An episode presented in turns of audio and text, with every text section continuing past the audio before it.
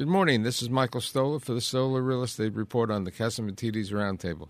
This morning I have a friend of mine by the name of Shimon Shkury, who's the founder and CEO of Ariel Property Advisors, one of the leading investment sales and finance brokerage in New York City. Thanks for coming here, Shimon. Thank you so much for having me, uh, Michael. Great so, to see you. You know, you, you come out with a, events called Coffee and Cap Rates. You also come out with a weekly newsletter. I believe the weekly newsletter of two weeks ago emphasized that investment sales were up at the end of the year, correct? Yeah, absolutely. Investment sales uh, in New York uh, City were up um, to $38 billion in 2022. And that's the highest level since 2018. But I'll tell you something, Michael. It was timing that was also important to think about when you look at 2022. The first half of 2022 was a lot more transactional compared to the second half. And the reason the reason was interest rates. Interest rates went up from closer to three percent all the way up to almost six percent, and that affected transactions in the second half of the year and started affecting also the first quarter of this year and probably will affect the second quarter of of um, of this year as well. What was also interesting, just to to to tell you, is that of the $38 billion represent about 2,700 transactions. And we saw two things that were super interesting. Number one is that Brooklyn was about 45% of all of these 2,700 transactions. Big deal for Brooklyn, that pretty much the best transactional year. And what, what do you attribute the Brooklyn?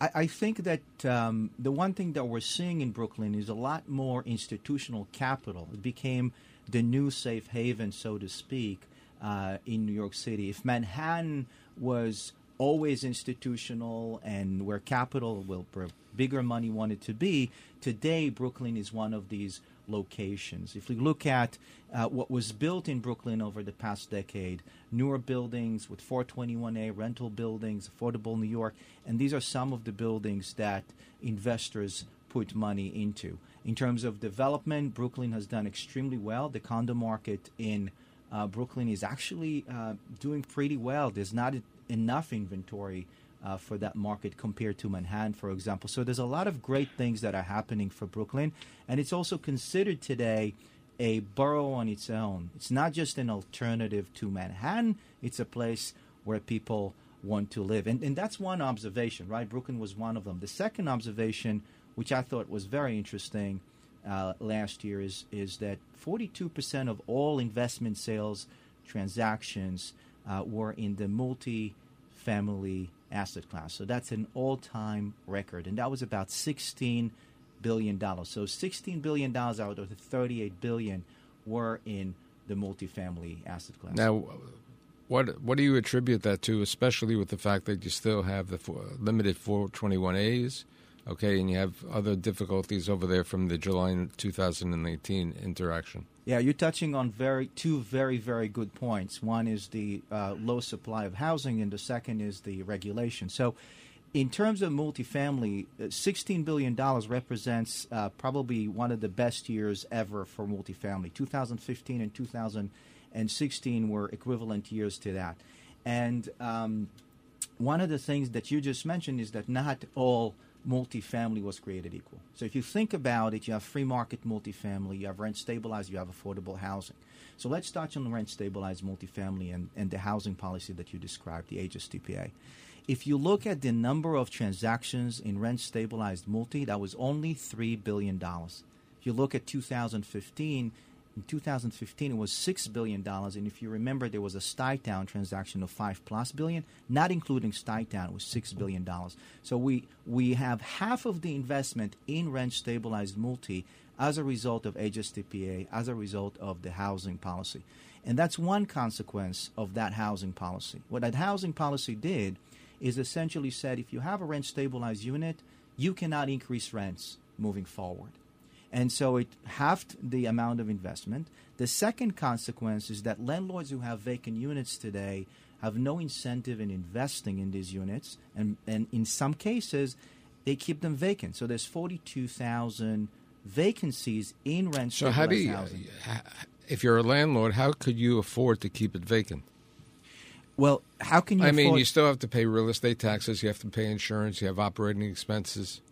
Yeah, in many cases, keeping it vacant is less expensive than actually operating. They're actually putting the, the lower amount uh, tenancy, and that I think that that is going to be more severe as we move forward. You'll see more vacancy moving forward. Just you know, the vacancy is four point two percent of all of all inventory. That's a big number. And you know what? What else about when when it comes to rent stabilized is that the conditions, the uh, the tenants are living in worse conditions. So these are kind of consequences that I don't think the legis- or I hope the legislator did not expect or intend uh, for. But that's just one aspect of it, right?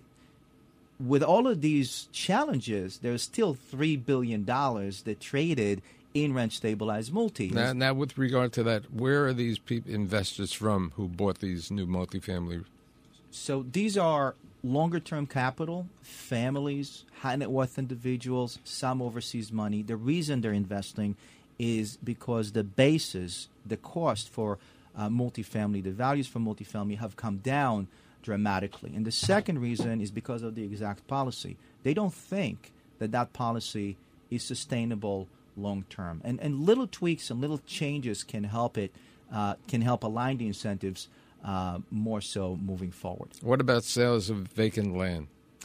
Land um, hasn't been strong uh, last year, five and a half uh, billion dollars only. And those who invested in land were the familiar faces of New York City, so not a lot of new money.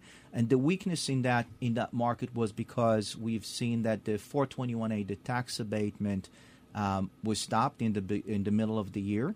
And the second uh, reason is that construction costs in New York City are higher than many other cities in, in, in the United States, and, and they went up 8.5% last year. And the third uh, reason is that condo sellouts uh, have slowed down as a result of, of interest rates. And by the way, you mentioned before that you know the, the supply of housing, the lack of supply of housing is also part of what contributes to transactions in multifamily. And we spoke about rent stabilized, but 76% of all transactions were in the free market world.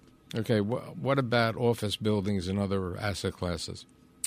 Office office is an interesting uh, phenomena. So we've seen that office attendance went up to 48% last year.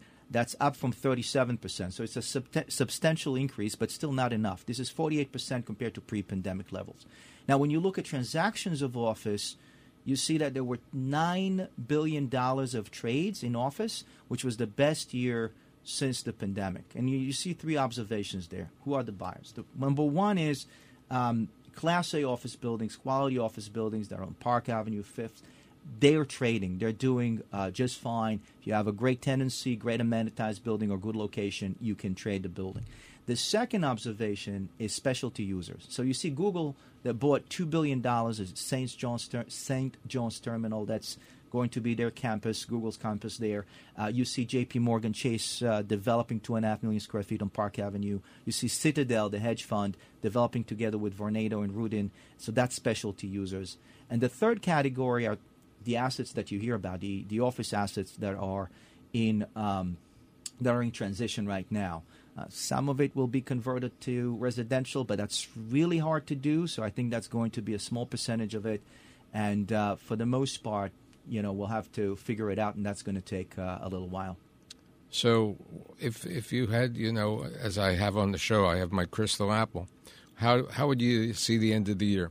The end of the year, I think, I mean, is going to be we're good. at the start of the year now. We're in March, but Yeah, no, we, we are at the start of the year. I think this the year is going have started slower. I mean, we've seen that in the first month of the year. It has started with about two billion dollars of transactions only, but I think the second half is going to be robust. The fundamentals in New York City are strong.